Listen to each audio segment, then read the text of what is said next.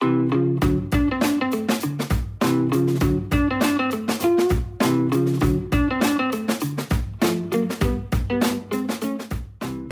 это Ася и Слэш Люди, подкаст о тех, кто не умеет заниматься только чем-то одним. Я знаю, что в разных электронных почтах можно настроить э, такую функцию, чтобы по какому-то слову или по вашему имени вам приходили все публикации и посты из всего интернета. Вот у меня такая настройка работает на слово слэш, но только вместо алгоритма мои друзья и слушатели. Если они в интернете где-то слышат слово слэш человек или слэш люди, то сразу же отправляют мне. Ребята, пожалуйста, продолжайте это делать, потому что иногда из этого получаются вот такие такие выпуски, как сегодня. Моя подруга Настя познакомила меня с блогом Ксюши Леоновой. В одном из своих постов Ксюша рассказывает о себе как о слэш-человеке.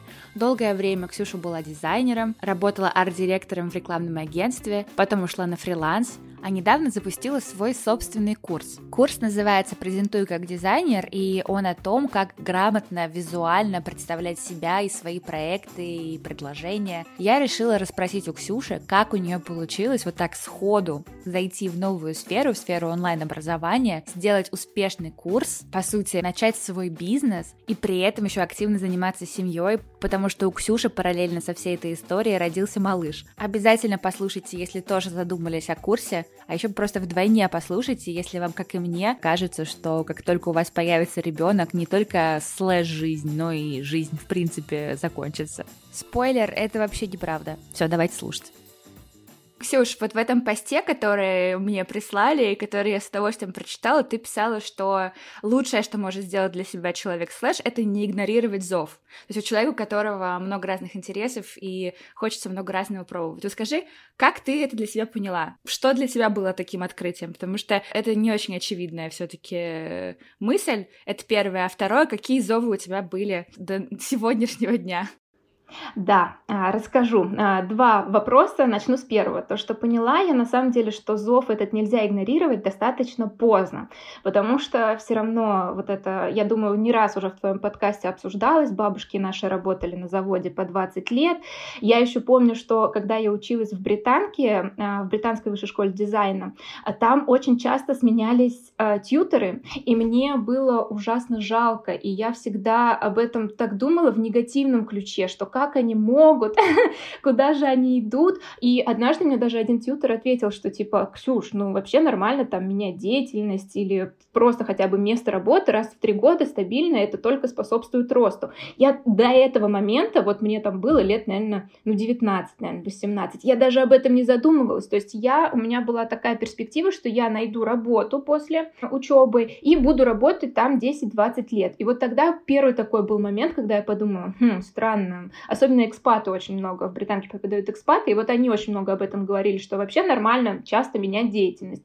Вот, но я тогда восприняла это больше как негативное что-то, что люди не знают, что они хотят и вообще. Вот, потом э, я уже отработала в офисе, достаточно долгое время, и я переходила на фриланс. У меня случилось очень жесткое эмоциональное выгорание, я решила уйти на фриланс. И еще в тот момент, это был 2018 год, лето 2018, я переживала, что я так часто меняю работу, что вот я не смогла в офисе, что мне надо что-то новое, уходить на фриланс. Я, опять же, переживала очень сильно. Поняла, что этот зов действительно не стоит игнорировать, когда я поняла, что качество моей жизни никогда не падало в связи с моими решениями, оно только увеличивалось. То есть каждый раз, когда я э, решала, что сейчас вот моя карьера, мои увлечения должны принять какой-то новый поворот, жизнь становилась лучше, а не хуже. То есть это был, был всегда прогресс, причем достаточно стремительный. И я тогда подумала, что Хм, ну, возможно, это подходит не всем, возможно. А, даже я, когда писала пост вот э, про слэш-людей, я делала опросник в историях, и правда, а, не все так хотят. Многим нравится стабильность, стабильная работа, какое-то одно дело. Но те, кому это не нравится, абсолютно нормально тоже так жить. Просто мир не черно-белый, много цветов, да, и мы все можем жить, как мы хотим, по-разному. Это вот, наверное, когда я поняла. То есть, по сути, прошло-то всего меньше двух лет с тех пор, как я перестала бояться вот этих своих перемен в сознании. Вот, это мне было примерно 24-25, вот так вот в этом возрасте. Вот, дальше про мои призвания, которые ты спрашивала. Первое, наверное, когда я помню, что я такая проснулась и думаю, о, это оно? Мне было лет 12 или 13, и я ВКонтакте моя подруга выложила слайд-шоу с Джаредом Лето. Понимаешь, насколько я помню детально вообще все? Она сама в какой-то программке типа iMovie замиксовала его фоточки Джареда Лет. Они там рассыпались квадратиками, вот так, ну просто самый стрём, самый стрёмный монтаж, который можно. Там слайд-шоу сбоку вылетает, оттуда, отсюда. И я такая, нифига себе, как это круто! И типа, я думала, что такое умеют только какие-то мастера, которые там сидят на Мосфильме, грубо говоря. Я не думала, что моя подруга может где-то дома на компьютере создать что-то такое очень красивое. Я обалдела, и я в тот же день пошла искать, что это, как это, где это.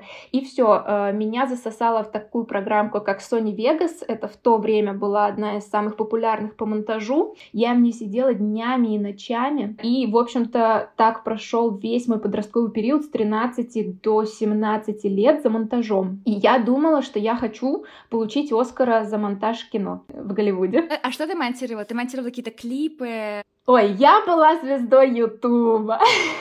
Но какой звездой Ютуба? Я брала, я была хитрая еще, еще тогда были задатки э, рекламщицы. Э, я брала какую-то повестку дня. Э, на тот момент моему возрасту соответствовала повестка дня это сериалы на канале Disney, например, Sony with a Chance или Ханна Монтана или еще там что-нибудь. А, и я нарезала все сериалы, там, например, история Сони и Чада. И я делала просто нереальные лавстори с кучей эффектов. Тогда было очень модно. Куча эффектов, куча цветокоррекции. Просто у меня там роль ролики. У меня, по-моему, самый большой ролик. Сейчас не соврать, конечно, тот YouTube-канал потерян, хотя видео где-то до сих пор есть. Больше 100 тысяч просмотров точно было у этих историй. Еще я делала очень непопулярную штуку, а, так как у меня всегда была тяга к современному искусству мы снимали видео-перформансы с подругами. Грубо говоря, девушка в лесу ходит между берез, э, все такое, лежит в траве, на нее падают диски, э, там какие-нибудь. в общем, полный артхаус. Это тоже моя тема, очень глубокая. Артхаус и современное искусство. И вот это мы все снимали, и это я тоже монтировала. Это до сих пор у меня ВКонтакте лежит, э, наверное, спрятано это всех.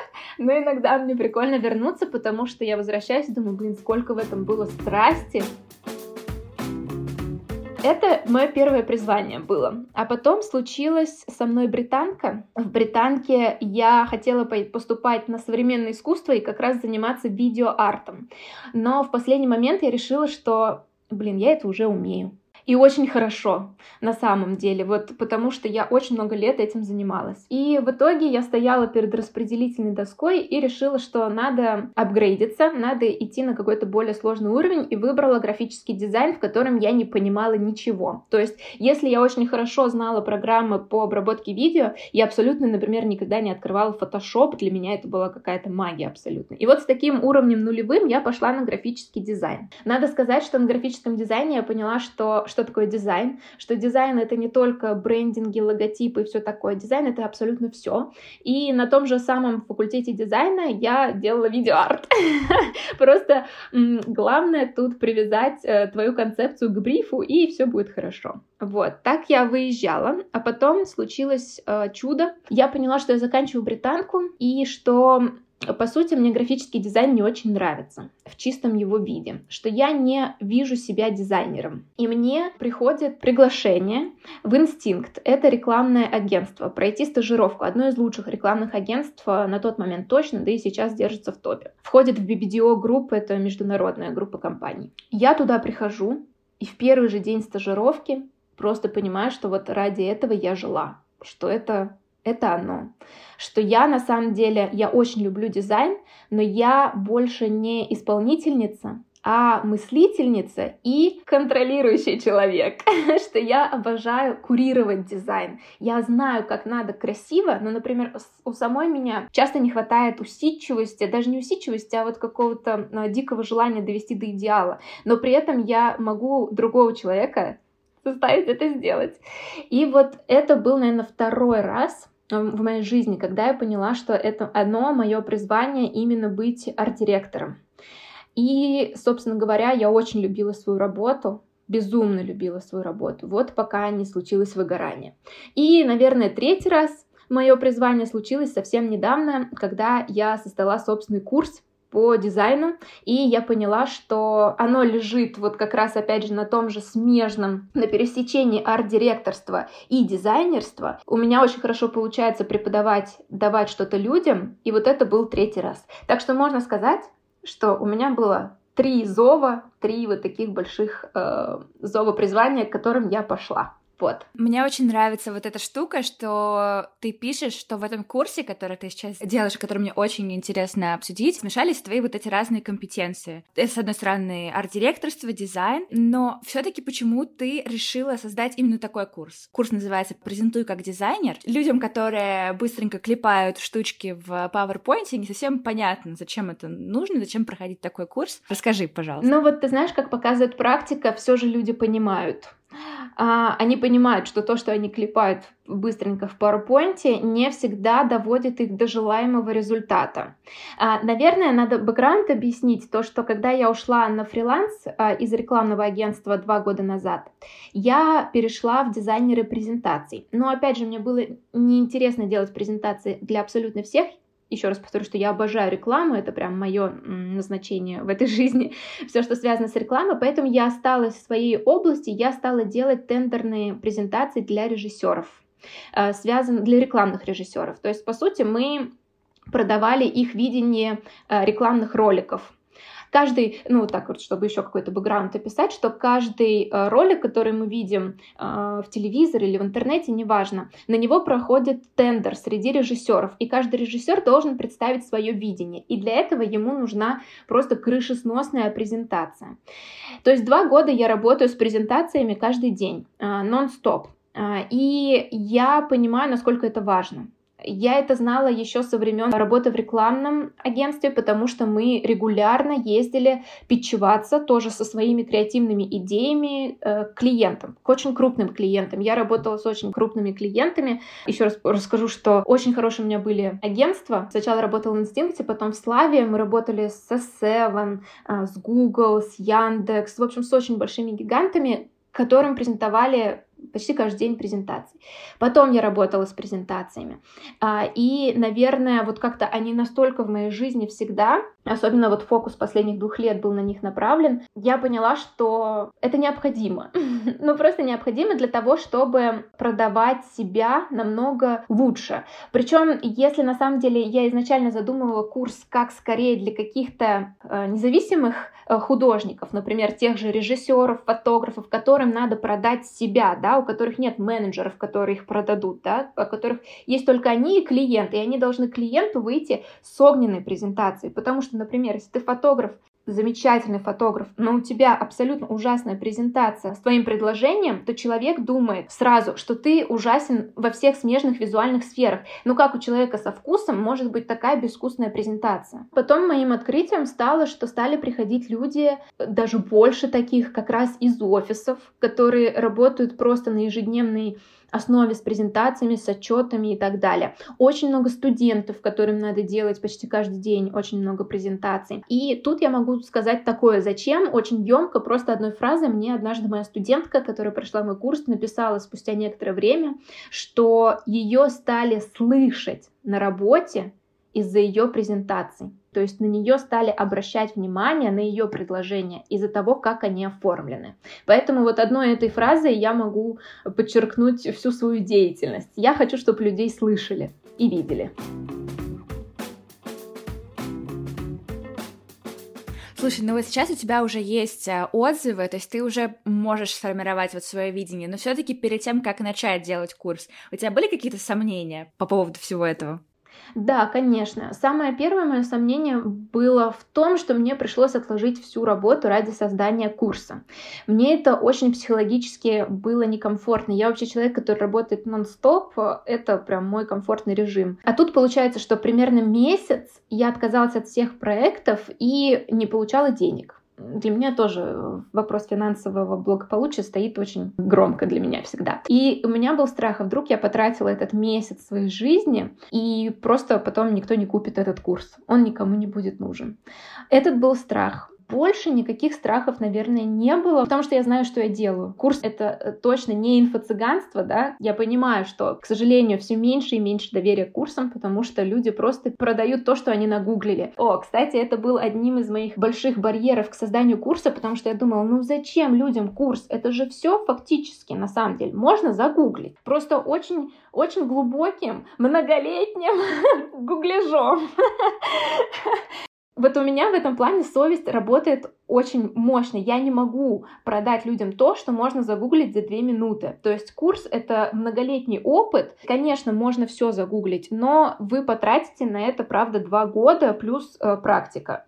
То есть курсы созданы для того, чтобы вы пришли и, как вот у меня, за три недели выяснили самую суть и собрали все сливки. То есть, допустим, вот просто пример, для того, чтобы предложить сайт с иконками людям, да, где классно брать бесплатные там иконки для создания презентаций. Мне надо было перерыть 100 страниц, посидеть на 100 этих сайтах, вообще услышать э, про эти сайты, чтобы их предложить всего две ссылки, чтобы люди не искали во всем интернете несколько лет. А давай про процесс поподробнее. Вот э, все-таки это был твой первый образовательный продукт, да? Как ты подошла к созданию курса? То есть на что ты ориентировалась? Может быть, у тебя были какие-то свои классные курсы, которые ты прошла и подумала, подумала, во, я сделаю вот так же. Или, может быть, ты читал какие-то тьюториалы там на YouTube, как создать свой курс.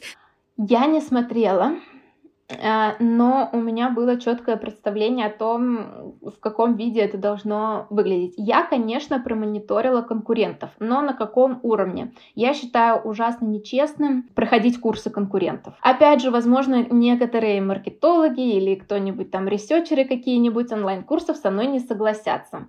Э, и у меня даже был случай, когда девочка, которая создавала свой онлайн-курс по презентациям, пришла на мой.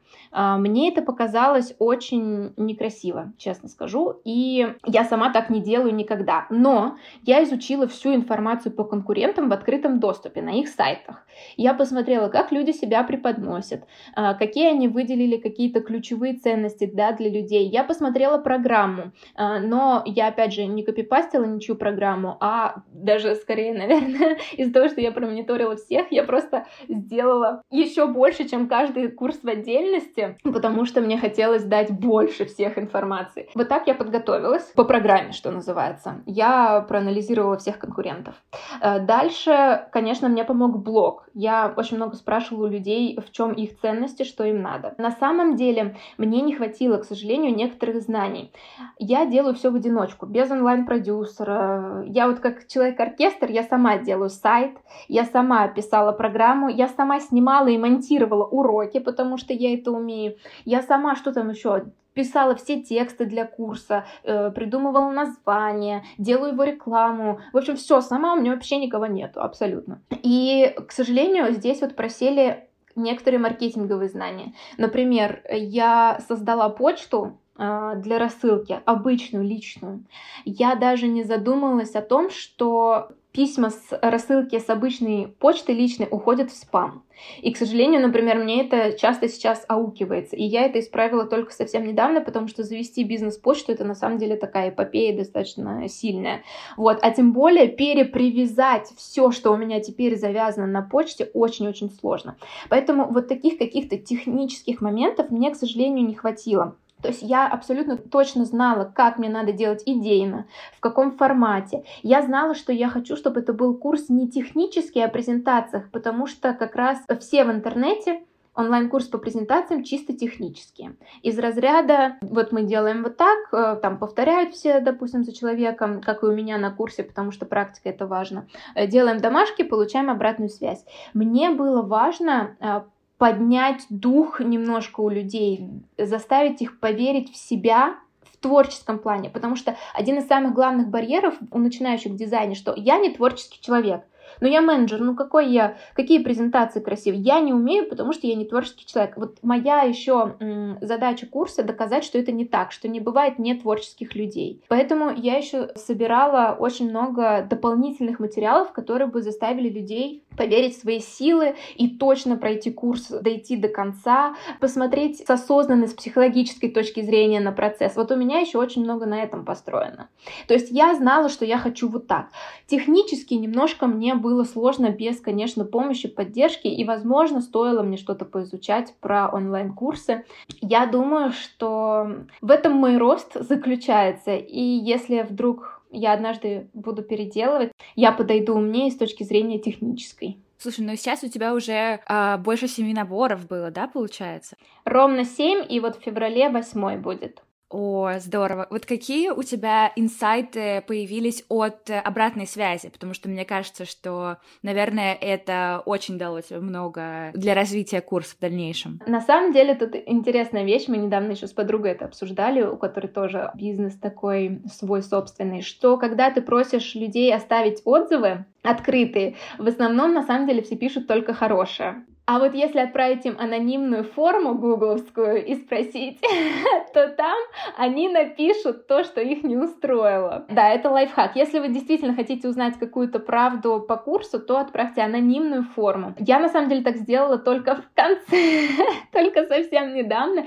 Не могу сказать, что там было что-то страшное, а, все было хорошо, но некоторые моменты всплыли, которые до этого никогда не всплывали, и я всегда считаю, что это хорошо, а, это помогает развитию, то есть я все отзывы отрабатываю, и поэтому, собственно говоря, к восьмому потоку, даже к седьмому, по-моему, или шестому, он стал, мой курс стал намного дороже, чем первый. То есть первый поток был, по сути, экспериментальный, он стоил э, 5 с чем-то тысяч, что, простите, сейчас я даже смотрю на это и считаю, что это просто даром э, за такое количество знаний, но при этом я понимаю, что я очень много набрала на первых двух группах опыта, очень много собрала них информации, чего не хватило, что можно доработать, и уже к седьмому потоку это было доработано идеально. То есть э, обратную связь я, конечно, обязательно слушаю. Но больше всего было хорошего. Я очень порадовалась, что как раз мои попытки настроить людей на творческий лад, заставить их поверить в себя, работает. Это здорово. То есть, потому что я э, не была уверена, может быть, я думала, это я такая впечатлительная, потому что я давала те инструменты, которые на меня когда-то повлияли. То есть, я что-то на меня в прошлом очень сильно повлияло, открыла мне глаза как творческому человеку, и все это я перенесла в курс. И я думала, вдруг это только там на меня, я очень впечатлительная, меня все это так трогает, а на других это никак не подействует. Но оказалось, что нет, инструменты достаточно универсальные, и очень многие чувствуют себя одухотворенными очень сильно после курса. Это здорово. Возвращаясь к, вот этому конфликту, много сейчас курсов, э, очень многие похожи на такое инфо-цыганство, а все-таки, что бы ты сказала людям, которые чувствуют, что у них есть экспертиза, которой можно поделиться, есть какая-то страсть, но которых пока что сомнения а, никак э, не оставят? Что ты думаешь, стоит это, не стоит, хорошая эта сфера, будет она развиваться или уже, уже все поздно? Нет, однозначно не поздно. И, скажем так, если вы это слушаете и вы хотите делать курс, то делайте прямо сегодня. Потому что, к сожалению, это вот как э, с блогами в Инстаграме. А, однажды будет поздно, однажды это будет намного дороже. Вот сейчас я вообще человек очень позитивный и э, в моменте люблю жить и ни о чем не люблю жалеть, но единственное, о чем в своей жизни — я жалею, это что я не завела блог раньше в Инстаграме свой, потому что сейчас продвижение блога идет невозможно медленно, органического нету практически вообще, очень редко, и это надо так затронуть души людей, что, ну, не у каждого человека есть возможность трогать души других людей каждый день на ежедневной основе до самой глубины. Это очень дорого, то есть у меня уходит очень большой бюджет, блог, э, бюджет на развитие блога. И то же самое с онлайн-курсами. Их сейчас и правда делают делают очень-очень много, и просто конкуренция становится выше, и надо делать прямо сегодня. Но это не значит, что уже сейчас поздно. Сколько онлайн-курсов, мне кажется, такой тренд на них идет действительно года два всего. Вот как я вышла на фриланс, я как-то стала замечать, что их стало появляться все больше и больше. Это еще вообще ничего не значит, это э, молодежь. Вот, и хорошо сейчас выйти и закрепиться. Не могу давать совет. Я бы, наверное, себе дала совет, конечно, обратиться сразу к продюсеру. Наверное, я понимаю, что у меня был бы рост э, намного больше. Но мне опять же, достаточно сложно делегировать. Я все по курсу сделала сама с нуля, потому что у меня были знания, и мне казалось, зачем мне кто-то. Чаще всего просто еще э, у людей есть экспертиза какая-то узкая, да, и, например, не все те, кто хотят делать свой курс, могут одновременно еще смонтировать и снять уроки сами, да. И вот тут, наверное, мне надо им сказать, что не бойтесь идти к профессионалам, не бойтесь вложиться. Это как любой бизнес. Э, в самом начале в него надо вложиться. То есть должен быть какой-то стартовый капитал на производство, на делегирование, на помощь э, людей, и это даст определенный выхлоп. Вот, возможно, даже мне жалко отчасти, что я все умею. Это не способствует продвижению совсем. Просто я такой горе-клиент для э, продюсеров онлайн-школы. Они ко мне приходят, говорят, вот я то могу, я то могу, я то могу, я такой, а я тоже это могу, я тоже это могу, я тоже могу. А если к вам приходит, а вы действительно не можете, то не пытайтесь сделать на коленке, что очень важно. Если вы сделаете некачественно, это наоборот только вам в минус уйдет. Но обязательно дерзайте. Единственное, что прошу, давайте уважать наше общество э, преподавателей онлайн-курсов и правда не заниматься инфо-цыганством. Э, создавать курс не стоит, если вы прошли два чужих курса на эту тему и решили, что вы можете сделать свой. Не стоит. Вот я сейчас такое вижу очень поголовно. Не стоит э, на самом деле делать а, онлайн-курс по тому, в чем у вас нет экспертизы. И давайте вспомним, пожалуйста, я сейчас по занудству, что такое экспертиза. Экспертиза нарабатывается 10 тысячами часов. 10 тысяч часов это 3 года, э, если мы работаем по 8 часов в день, но э, все, кто работает в рекламных агентствах, знают, что это никогда не 8 часов в день. вот. В общем, у меня там больше 20 тысяч часов уже точно набежало. И поэтому я считаю, что я правда могу. Это очень интересная штука, потому что, с одной стороны, есть очень много людей, у которых, очевидно, совершенно есть экспертиза, классный опыт, и когда они начинают говорить, ты думаешь, боже, почему ты это все не оформишь, с одной стороны. А с другой стороны, есть люди, вот которых ты описываешь, которые прошли два онлайн-курса и готовы делиться с невероятными знаниями. Конечно, это удивительно, хочется все-таки быть где-то посередине и действовать, но при этом а, действительно не вешать лапшу на уши.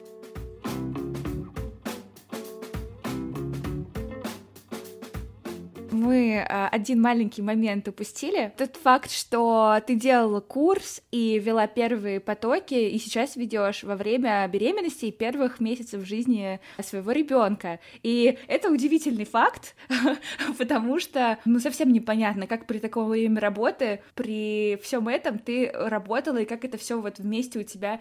Короче, расскажи просто, я даже сформулировать не могу, насколько я в шоке. Хорошо. Э, начинаю тогда, если уж мы открутили назад, то надо открутить еще сильнее назад. А, открутить туда, где мой блог вообще-то travel блог. И моя главная страсть в этой жизни вовсе не работа на самом деле, а путешествия. И по сути все, что я делаю в жизни, это ради путешествий. То есть э, моя жизнь была подчинена такой схеме. Я очень-очень много работаю, с утра до вечера зарабатываю деньги, улетаю, возвращаюсь сразу в этот же день, начинаю много-много-много-много работать до отлета, улетаю. И вот так у меня была жизнь циклично очень разбита по кусочкам. И тут, во-первых, случилась моя беременность, потом случилась пандемия. Я вынашиваю мысль о курсе к тому моменту уже год. То есть у меня даже есть архивные истории в Инстаграме, где я спрашиваю людей, интересно ли бы им было прийти ко мне учиться на курс ранней весной 2019 что ли. С весны до Нового года я раз в месяц сажусь за придумывание программы. Я помню, что за две недели или за месяц до Нового года 2020 я даю себе обещание все-таки выполнить эту программу.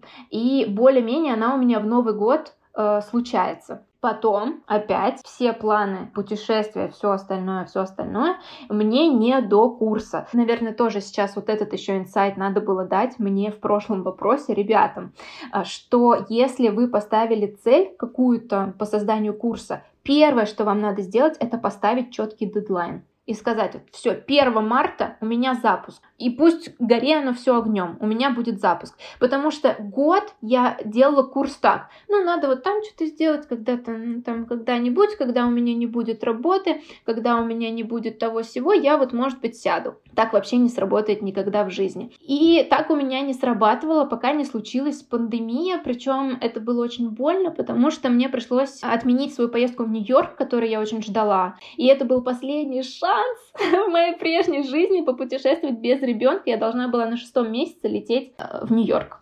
И тогда еще ничего не было закрыто, но мне со всех сторон говорят, что ты делаешь, ты теперь беременна, ты должна думать не только о себе, э, куда ты летишь, во всем мире какая-то ерунда. И я лежу и просто плачу, потому что я чувствую, что я тогда еще не совсем все осознаю, у меня даже есть такой достаточно откровенный очень пост э, в Инстаграме о том, что в тот момент я по-настоящему как-то прощаюсь со своей свободой, что теперь от моих решений завишу не только я, но еще человек, которого я даже еще не вижу, который где-то внутри меня. Это было очень сложно, переломно.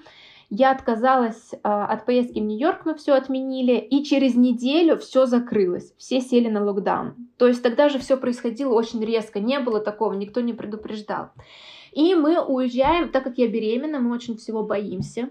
А, мы уезжаем на дачу пережидать карантин, так как я беременна, и мне надо быть очень осторожной. И все вот это сложилось, и муж мне говорит такой, откладывай всю свою работу, а мне еще стало намного тяжелее работать как дизайнеру, потому что уже пошел почти третий триместр, и у меня начала болеть поясница. В общем, в таком состоянии уже хочется больше полулежать, чем сидеть, а полулежа презентации не поделаешь, именно как дизайнер.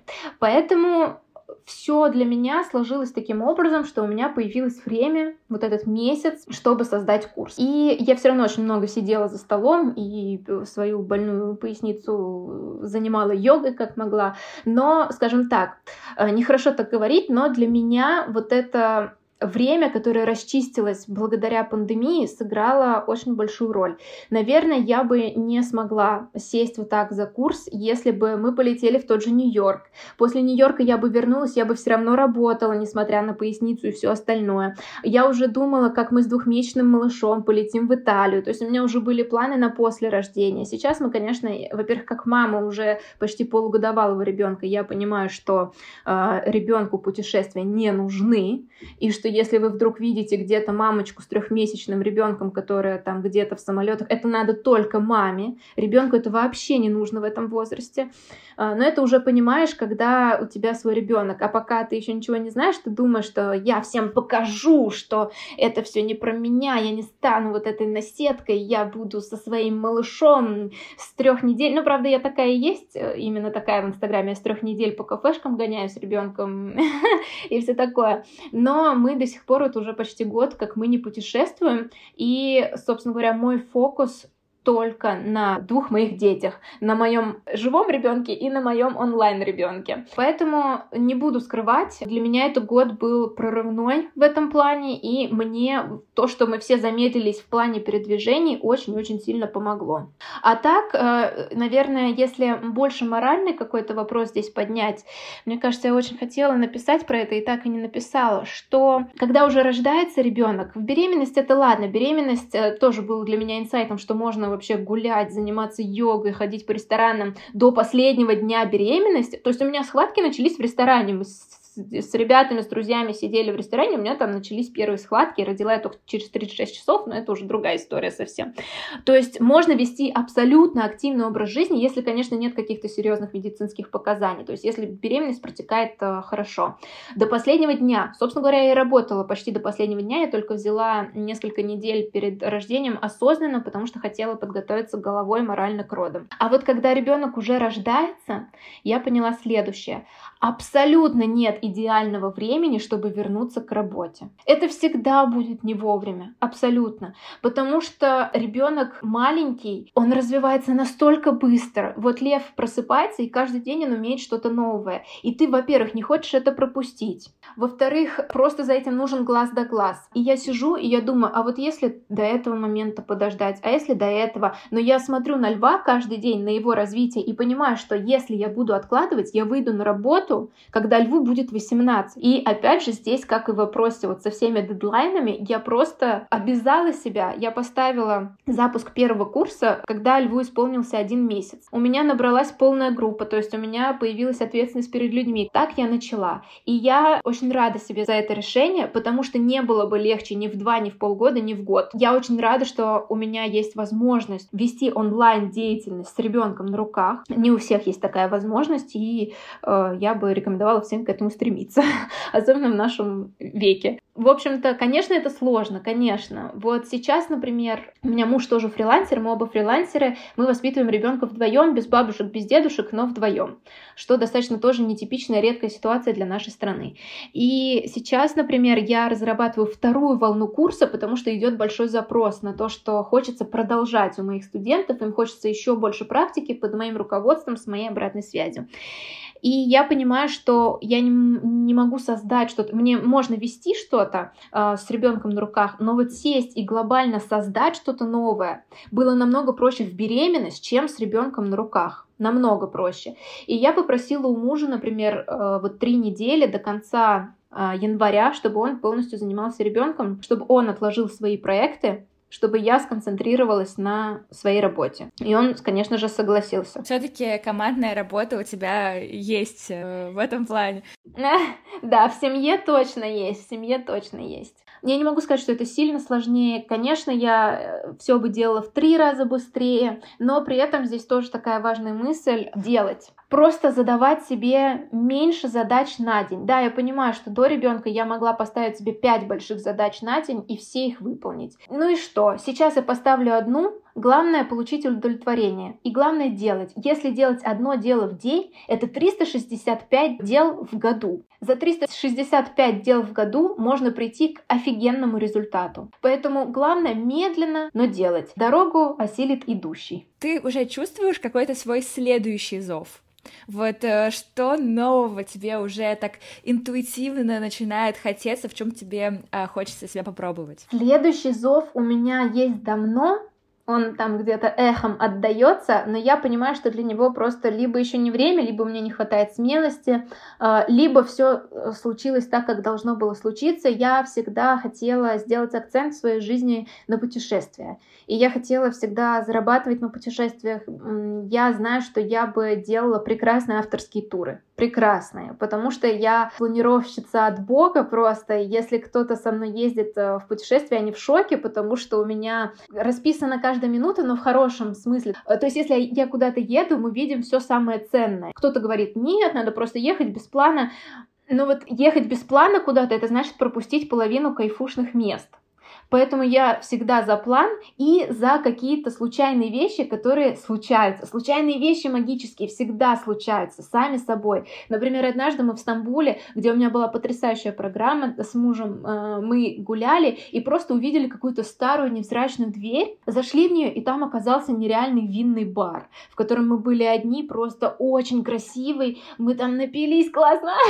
В общем, это я к тому, что э, вещи, которые потом запомнятся очень сильно после путешествия. Они, конечно, всегда случайные, но они случатся сами. Всегда надо еще иметь план, э, чтобы не пропустить ничего интересного. Поэтому у меня есть мечта однажды заняться авторскими турами. Но при этом у меня тут тоже был блок, который не был проработан до этого момента. Мне казалось, что авторский тур просто не имеет смысла, что у авторского тура должно быть еще какое-то значение. Например, вот как делают йога авторские туры, да, или гастрономические авторские туры. Вот мне всегда хотелось найти какую-то дополнительную идею. И, возможно, в этом был мой затык, и поэтому я так их не начала. Но все, что не случается, все случается так, как надо. У меня просто есть цель на жизнь попробовать это. Запустить хотя бы один когда-нибудь. Через сколько это будет лет, я не знаю. Явно сейчас не лучшее время, и явно ближайшие еще года два будет не лучшее время. К сожалению, у нас экономически тоже все пострадало, и я считаю, что те пять лет, вот когда мы очень активно путешествовали, последние, это был такой, такая передышка, а, и нам надо снова, чтобы выйти на тот уровень, еще парочку лет нет, надо разогнаться. Поэтому сейчас свои зовы вижу, что они лежат в области онлайн-обучения. Вот сейчас делаю вторую волну, потому что я вижу у людей запрос на это. Я доверяю Вселенной очень сильно. Я знаю, что она меня никогда не оставит, и я всегда реагирую. Вот я слышу, что мне что-то приходит, запрос. Я пытаюсь на него а, отрефлексировать в первую очередь, а потом что-то сделать. Вот как сейчас со второй волной. Я знаю, что после этого что-то еще ко мне придет, и я обязательно это замечу. Когда мир немножко стабилизируется, я очень хочу осуществить свою мечту с авторскими турами. И как видите, это совсем не связано с дизайном. это важно. Видите, я не боюсь. Правильно делаешь. Мне кажется, что самое прекрасное — это действительно кидаться во все стороны, куда тебя несет, и получать от этого радость, потому что это жизнь. Да, и это энергия. Если вы от чего-то претесь, и если вы это транслируете в мир, то люди это почувствуют, и они тоже это подхватят и будут от этого кайфовать. Ну, офигенный же выпуск получился, правда? Давайте продолжать обсуждать в Инстаграме. Находите меня по хэштегу слэш подкаст, слэш через букву Э, или по имени Ася Кравченко. Ссылку на Ксюшу и ее курс «Презентуй как дизайнер» оставлю в описании эпизода. Продолжайте слушать подкаст «Слэш Люди» на всех платформах, где его найдете. До следующей недели.